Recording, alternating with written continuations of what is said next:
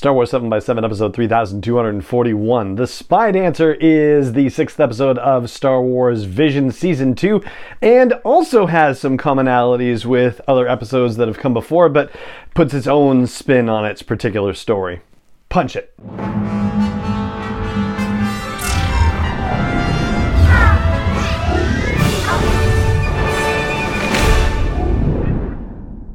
Hey Rebel Rouser, I'm Allen Voivod and this is Star Wars 7 by 7 your daily dose of Star Wars joy, and thank you so much for joining me for it. So we'll start our 7 takeaway breakdown as we usually do by considering when in Star Wars history a story like this could take place. Obviously, we know it is a legendary story, if you will. It's not tied to a timeline, but if it were, well, we get a couple of cues about when something like this possibly could have happened. There are references to the Empire and the Rebellion, which gives us a very narrow window of from 19 BBY to 4 or 5 ABY. I mean, technically, the New Republic was organizing itself in that year after Return of the Jedi, after those events, but eh, still kind of rebellious. And then there's the appearance of a KX security droid like K2SO in Rogue One.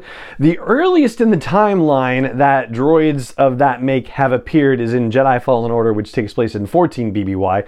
But according to Louis, who is our main character in the story, it was 20 years prior that the Empire had came had come to her home world and torched the place and stole her baby. So we would have to be talking about the very early years of the empire, like 19, 18, 17 BBY, if we were to try and put it on a timeline. But that doesn't necessarily make sense with the whole rebellion thing, because the rebellion really didn't exist in earnest until, you know, certainly not until after 5 BBY and probably more specifically closer to 2 BBY. So yeah, it's it's a little squirrely in this one. Unless when they're talking about rebellion, they're talking about the rebellion on this particular planet and not the rebellion writ large that we know about. All right, so enough about that. So, for a second takeaway, the planet is not named in the short. I gather it's named in the behind the scenes footage, but it's basically not a planet we've heard of, but it must be a pretty important planet as far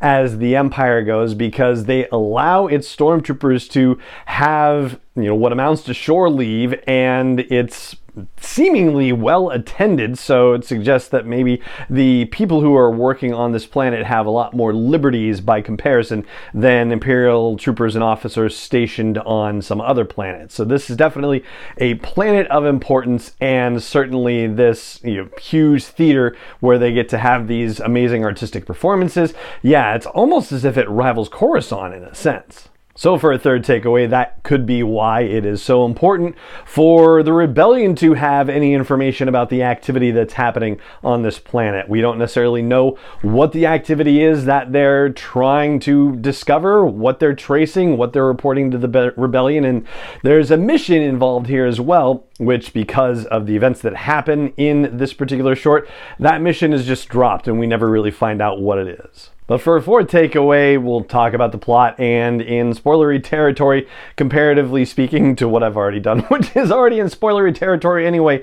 So the mission involves putting trackers on stormtroopers so they can you know, report their movements, but the whole situation goes crazy when the prima ballerina dancer here, Louis, sees an Imperial officer who she mistakes for the Imperial officer who stole her young son as a baby from her 20 years prior. And when she decides to abandon the mission that she's in the middle of because she has to get her revenge, she is shocked to discover that this Imperial officer is not at all who she thinks he is. And in fact, it's shocking who he is and she barely manages to stop herself from killing the guy, which then you know reveals herself as quote rebel scum unquote. So all heck breaks loose in the opera house, in the performance hall, in the cabaret, I should say, probably. Yeah, it's not really an opera house. I'm just thinking of the Coruscant Opera House where they had you know things that were also not opera there. But anyway,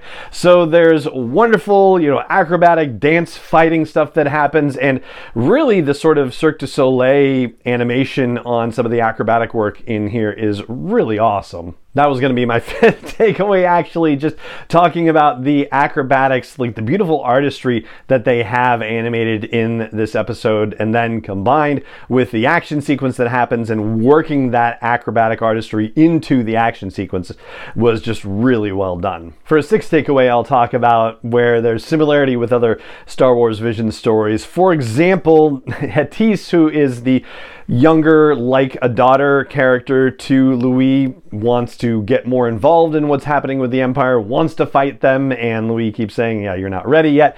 Similar to the idea that we saw in In the Stars, that's the one with the two sisters that were the last survivors of a bombing of a village when the villagers tried to stand up against a factory that was operating on their planet. This is another story where artistic expression plays a strong role in the storytelling, like with the first episode Sith, and also in the stars as well. And it's also another story that focuses on a mother's love, and that's something that we, you know, as we discussed in the I Am Your Mother episode yesterday, we don't get a heck of a lot of in Star Wars. We don't get a lot of real mother daughter and mother son interaction very strongly. Yes, I know you have to go back to the Phantom Menace for a little bit of Shmi and Anakin and Attack of the Clones as well under very dire circumstances. And Rogue One, of course, as we mentioned yesterday. So good to see a new variety of mother related characters in Star Wars storytelling. And last but not least, for a little bit of a fun fact,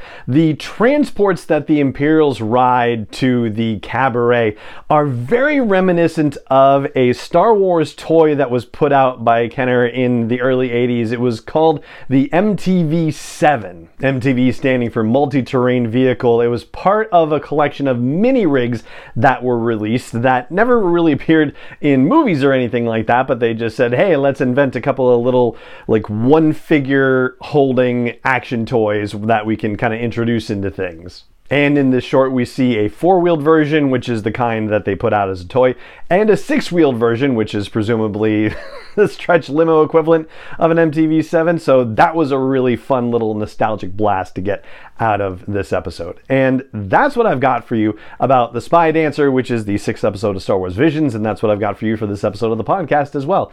It just remains for me to say thank you so much for joining me for it as always. And may the Force be with you wherever in the world you may be. 7x7 is not endorsed or sponsored yet by Lucasfilm Limited, Disney, or 20th Century Fox, and is intended for entertainment and information purposes only. Star Wars, the Star Wars logo, all names and pictures of Star Wars characters, vehicles, and any other Star Wars related items are registered trademarks and or copyrights of Lucasfilm Limited, or their respective trademark and copyright holders. May the force be with them. All original content is copyright 2021 by Star Wars 7x7. We hope you love it.